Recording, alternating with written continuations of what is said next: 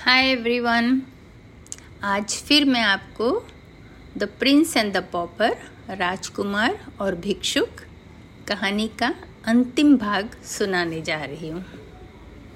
आशा है आपको अब तक की कहानी बहुत पसंद आई होगी। मार्क ट्वेन में बहुत अच्छे लिखने की क्षमता है और कल्पना की भी। और उनके पात्र छोटे बच्चों को उन्होंने इतना जिम्मेवार बताया है और इतना अच्छा उन लोगों ने न्याय दिया है, निर्णय दिया है, जिसे देखकर बहुत खुशी होती है और सच में लगता है कि अच्छी शिक्षा मिलने से लोगों की सोच बदल जाती है। पर वो अच्छी शिक्षा होना चाहिए, जिसमें कि सही और गलत में फ़र्क बताना ज़रूरी है, ऐसी शिक्षा।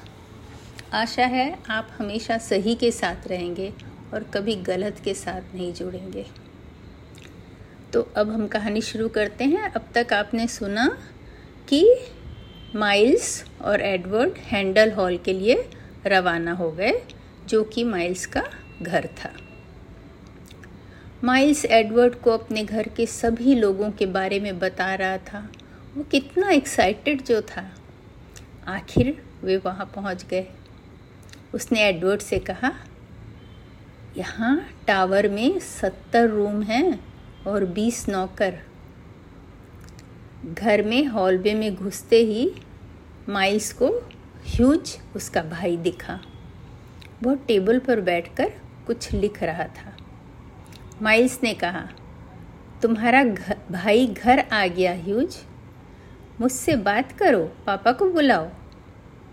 ह्यूज उसे आश्चर्य से देखने लगा और फिर बोला, तुम शायद पागल हो गरीब अजनबी। क्या? तुम अपने भाई को नहीं पहचान रहे हो ह्यूज ह्यूज ने कहा, नहीं, मेरा भाई युद्ध में मर गया। यह झूठ है। तुम मेरे पिता को बुलाओ, वे पहचानेंगे मुझे। मैं मृत व्यक्ति को नहीं बुला सकता। क्या? पिता नहीं रहे? माइल्स की आवाज़ काँप रही थी। तो फिर बड़े भाई आर्थर को बुलाओ। वह भी मर गया। नहीं क्या लेडी एडिथ भी? नहीं वह ज़िंदा है। उसे बुलाओ और किसी भी पुराने नौकर को बुलाओ। एक खूबसूरत बा, औरत बाहर आई और पाँच नौकर भी आए। माइल्स ने कहा ओ एडिथ, मेरी प्रिय। किंतु ह्यूज ने कहा, ठीक से देखो, क्या तुम इसे पहचानती हो? लेडी एडिथ ने पहचानने से इनकार कर दिया। सभी नौकरों ने भी पहचानने से इनकार कर दिया। तुमने देखा? तुम्हें किसी ने नहीं पहचाना, न नौकर, न मेरी पत्नी। तुम्हारी पत्नी? माइस ने ह्यूज का गला पकड़ते हुए कहा अब मैं समझ गया। तुमने मेरे मरने का पत्र लिखा ताकि तुम मेरी दुल्हन और मेरी संपत्ति को चुरा सको। तुम यहाँ से चले जाओ। मैं तुम्हें मारकर अपनी वर्दी का अपमान नहीं करना चाहता। ह्यूज ने नौकरों को आवाज़ दी, इसको पकड़ लो। किंतु नौकर हिचकिचाए, क्योंकि माइल्स के पास हथियार था। ह्यूज बोला मैं मदद लेकर आता हूँ। इधर एडवर्ड सोच रहा था, यह बड़े आश्चर्य की बात है कि अभी तक वे लोग राजा को खोज नहीं रहे हैं। फिर उसने माइल से कहा, मैं तुम्हें तीन लैंग्वेज में पत्र लिख कर दूँगा। तुम उसे मेरे अंकल लॉर्ड हर्टफोर्ट को दे देना। एडवर्ड ने पत्र लिखा और माइल्स ने उसे पॉकेट में रख लिया। इतने में लेडी एडिथ बाहर आई और माइल्स को बोली, मैं तुम्हें चेतावनी देने आई हूँ। ह्यूज बहुत खराब इंसान है। मैं उसकी दासी जैसे रहती हूँ। तुम्हारी जान को खतरा है। तुम यहाँ से चले जाओ। मैं नहीं जाऊँगा, पर क्या तुम मुझे पहचानती हो? नहीं, कहते हुए लेडी एडिथ चली गई। इतने में ऑफिसर आए और एडवर्ड और माइल्स को चेन से बाँध दिए और जेल में डाल दिए। एक दिन जेलर एक आदमी को लेकर आया और माइल्स से कहा, क्या तुम इसे जानते हो? माइल्स ने उसे पहचान लिया, पर उस नौकर ने उसे पहचानने से मना कर दिया। किंतु जेलर के जाते ही पुराने नौकर ने उसे पहचान लिया और बोला, वह उसे पहचानने को तैयार है, किंतु उसका कोई फ़ायदा न था।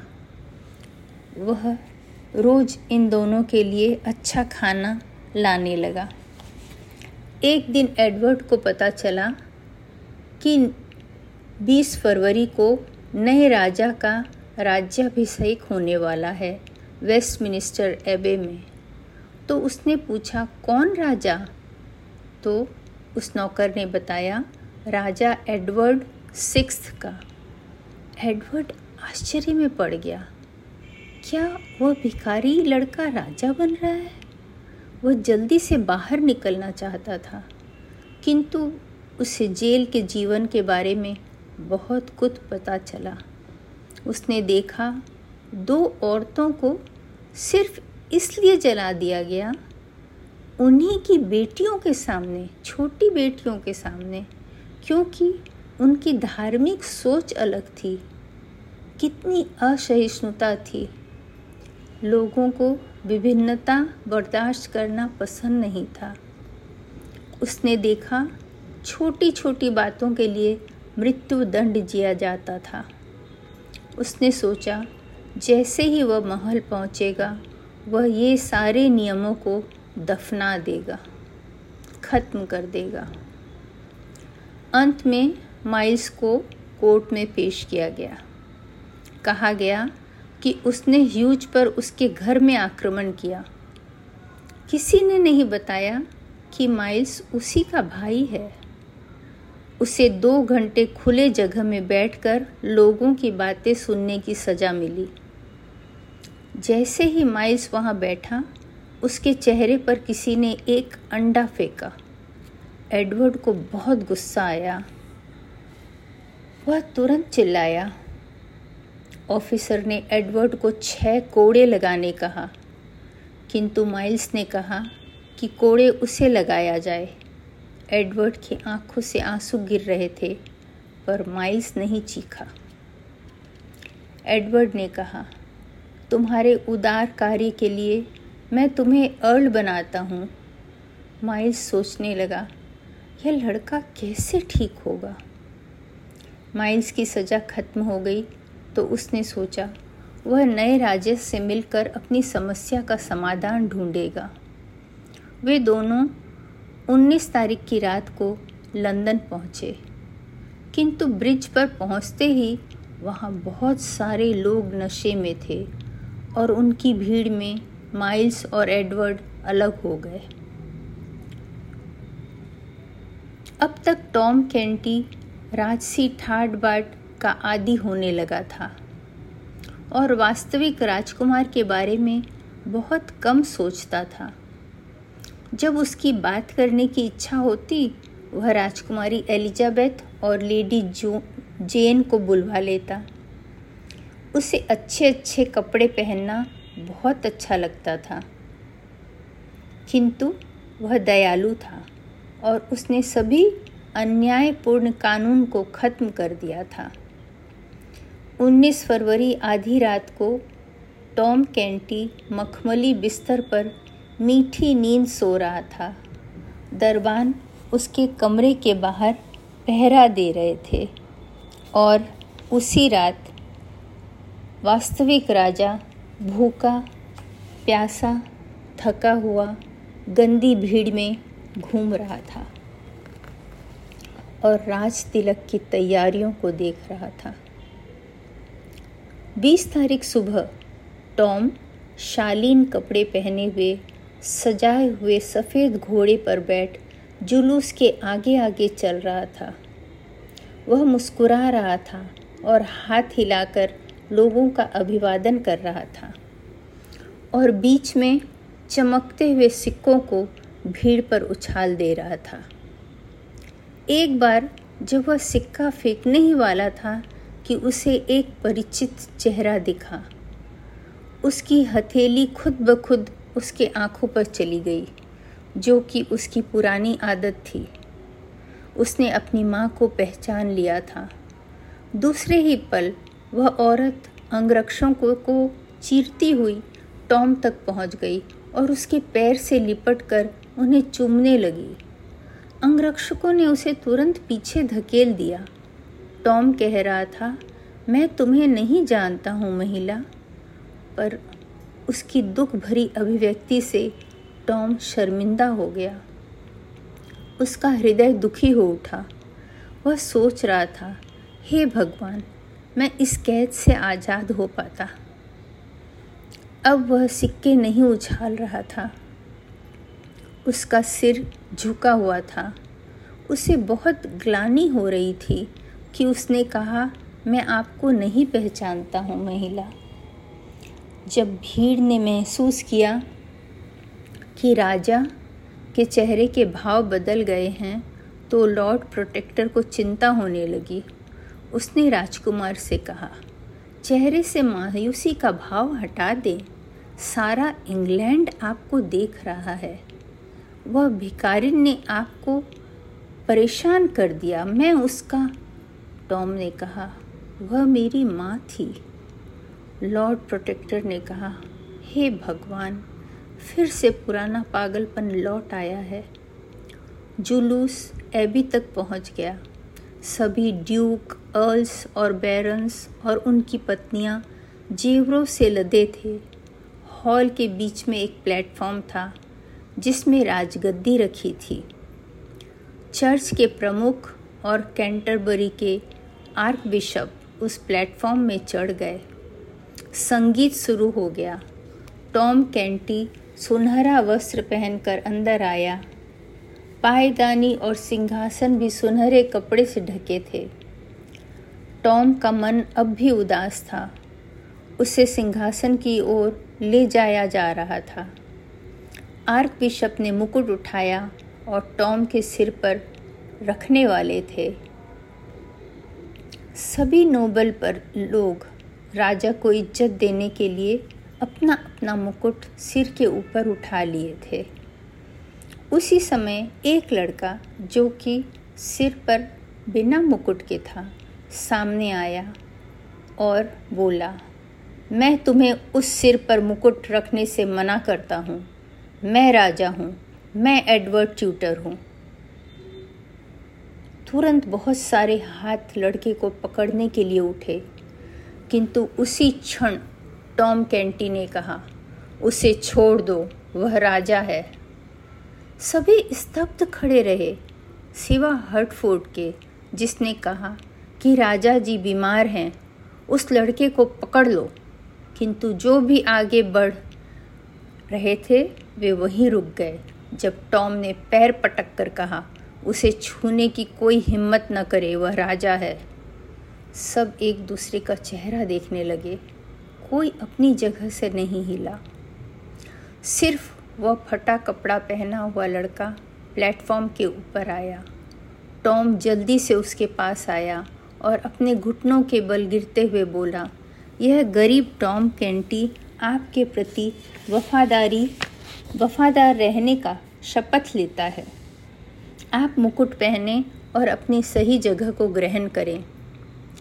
लेकिन हर्टफोर्ड, जिसे दोनों लड़कों में बहुत समानता नज़र आ रही थी, ने कहा अगर आप इजाज़त दें तो मैं आपको कुछ सवाल पूछना चाहता हूँ।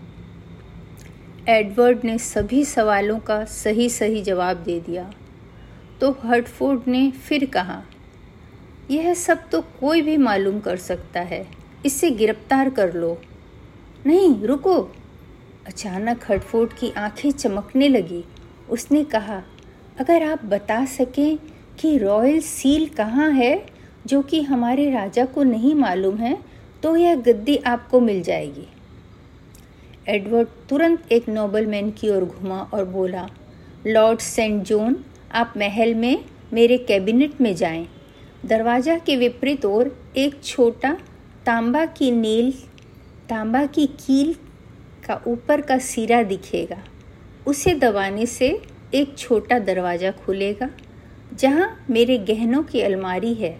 वहाँ आपको सील मिलेगा। सभी को आश्चर्य हुआ कि इस लड़के को कैसे पता चला कि लॉर्ड सेंट जॉन कौन है। लॉर्ड सेंट जॉन जाने को मुड़े, फिर टॉम की ओर देखने लगे। टॉम ने कहा, वह राजा का आदेश है, आप क्यों रुके हैं?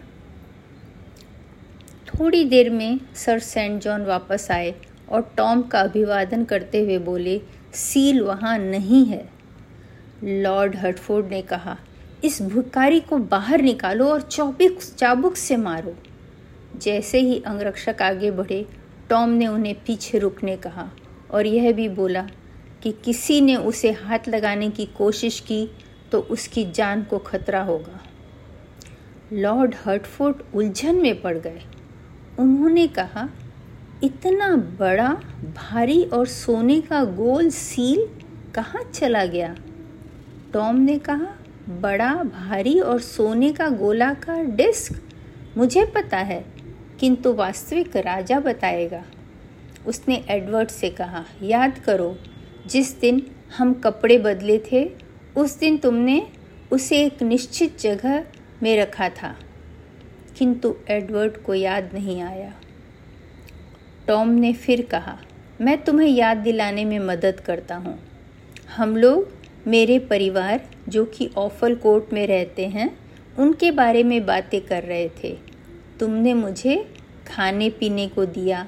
जब हमने कपड़े बदले और हम आईना के सामने खड़े होकर हम दोनों में समानता देख रहे थे, तब आपको मेरे हाथ में चोट नज़र आई, जो सिपाही से लग गया था। आप बाहर दौड़े सैनिक को गुस्सा करने के लिए, लेकिन आप दरवाजे तक पहुँचे, उसके पहले मेज में यह सील था। आपने उसे उठाया और उसे छुपा, छुपाने की जगह ढूँढने लगे। हाँ हाँ मुझे याद आया, एडवर्ड ने ज़ोर से कहा। हाँ सेंट जॉन, कृपया मेरे मिलानीज आर्मर सूट में देखे, उसकी बाह में मिलेगा। हाँ हाँ मेरे राजा, टॉम ने कहा। अब इंग्लैंड की गद्दी आपकी है। सभी बातें करने लगे कि क्या होने वाला है और सेंट जॉन के वापस आते ही चुप्पी छा गई। उसने हाथ ऊपर कर सील दिखाया और सभी की आवाज़ एक साथ आई। सच्चे राजा को लंबी आयु मिले। हर्टफोर्ड ने टॉम को गुस्से से देखा और आदेश दिया कि इस खलनायक के शरीर से राजसी कपड़े निकाल लिया जाए और इसे फटे कपड़े पहनाकर जेल में डाल दिया जाए। किंतु एडवर्ड ने कहा, नहीं, इसके बगैर तो हमें मुकुट मिलता भी नहीं।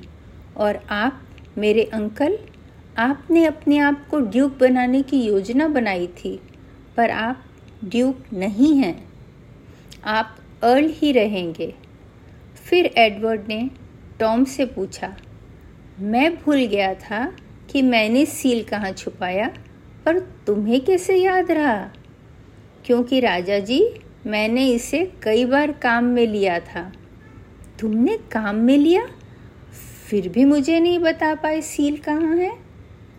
लॉर्ड हटफोर्ड ने पूछा। मुझे यह नहीं पता था कि आप लोग क्या ढूंढ रहे हैं।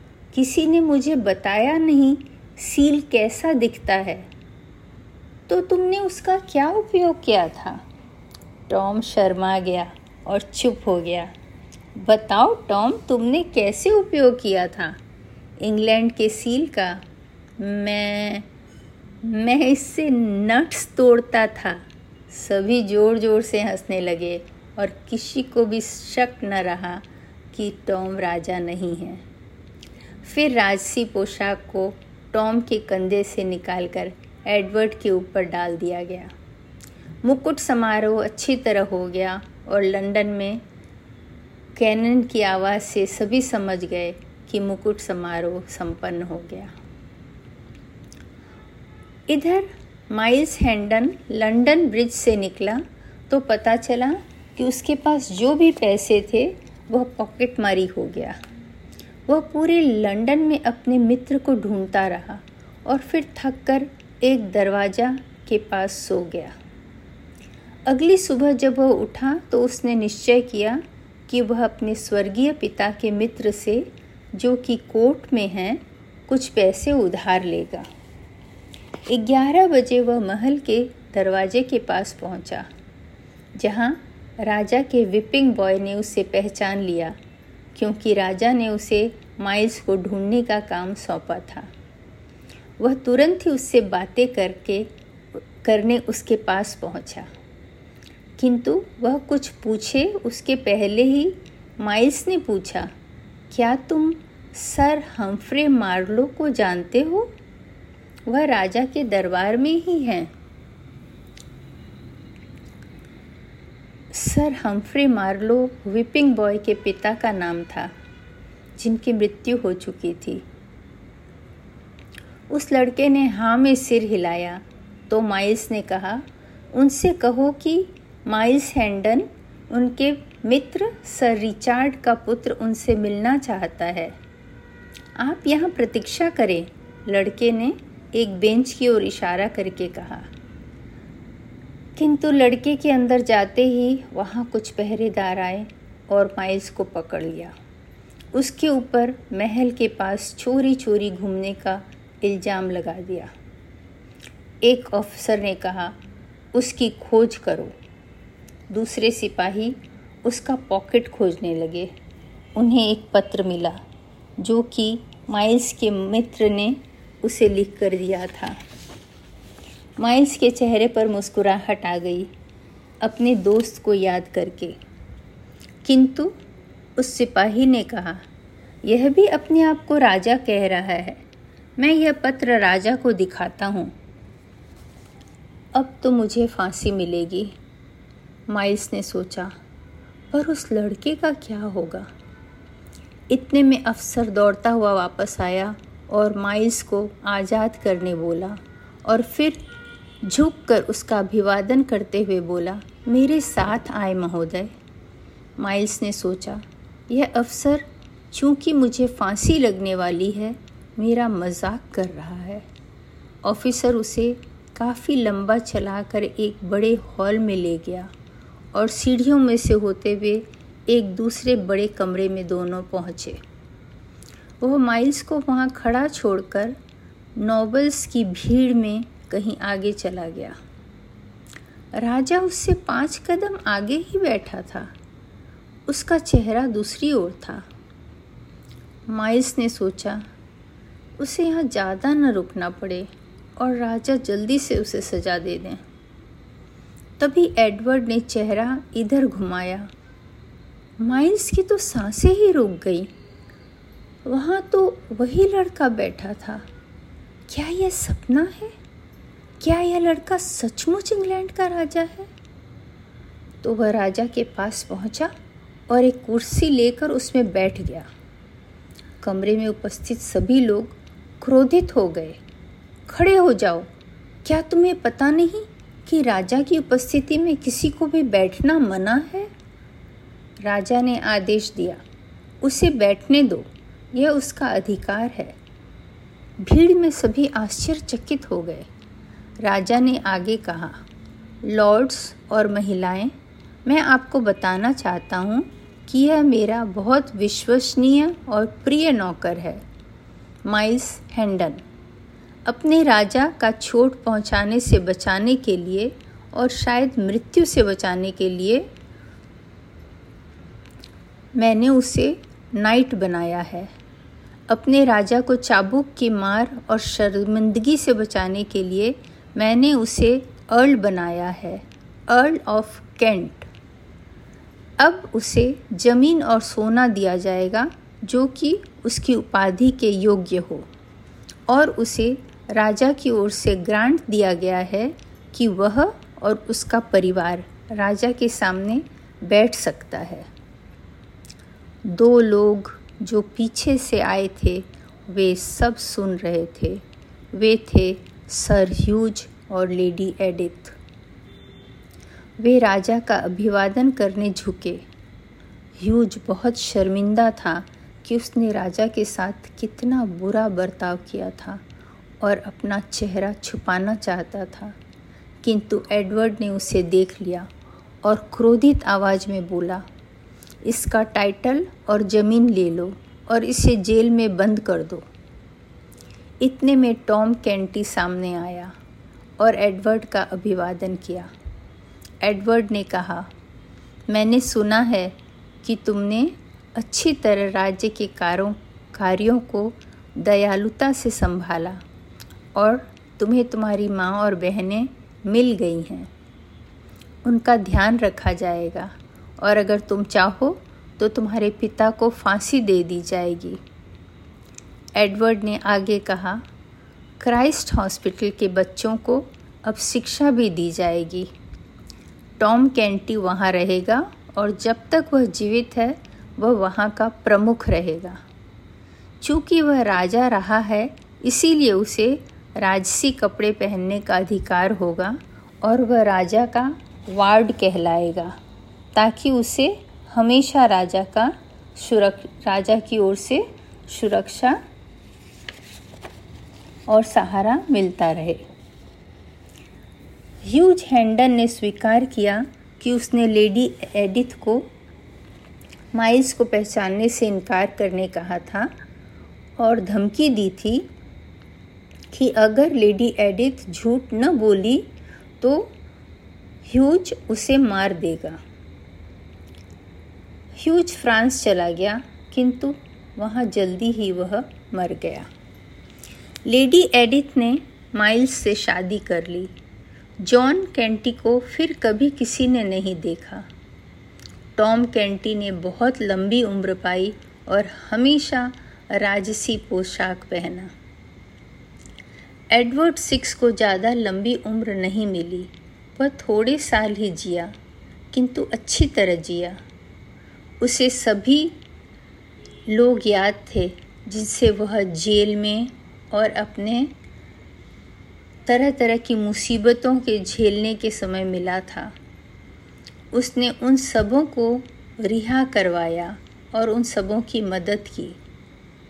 उन दोनों बच्चियों को भी रिहा कर दिया कराया गया, जिनकी माँ को उनके सामने जला दिया गया था।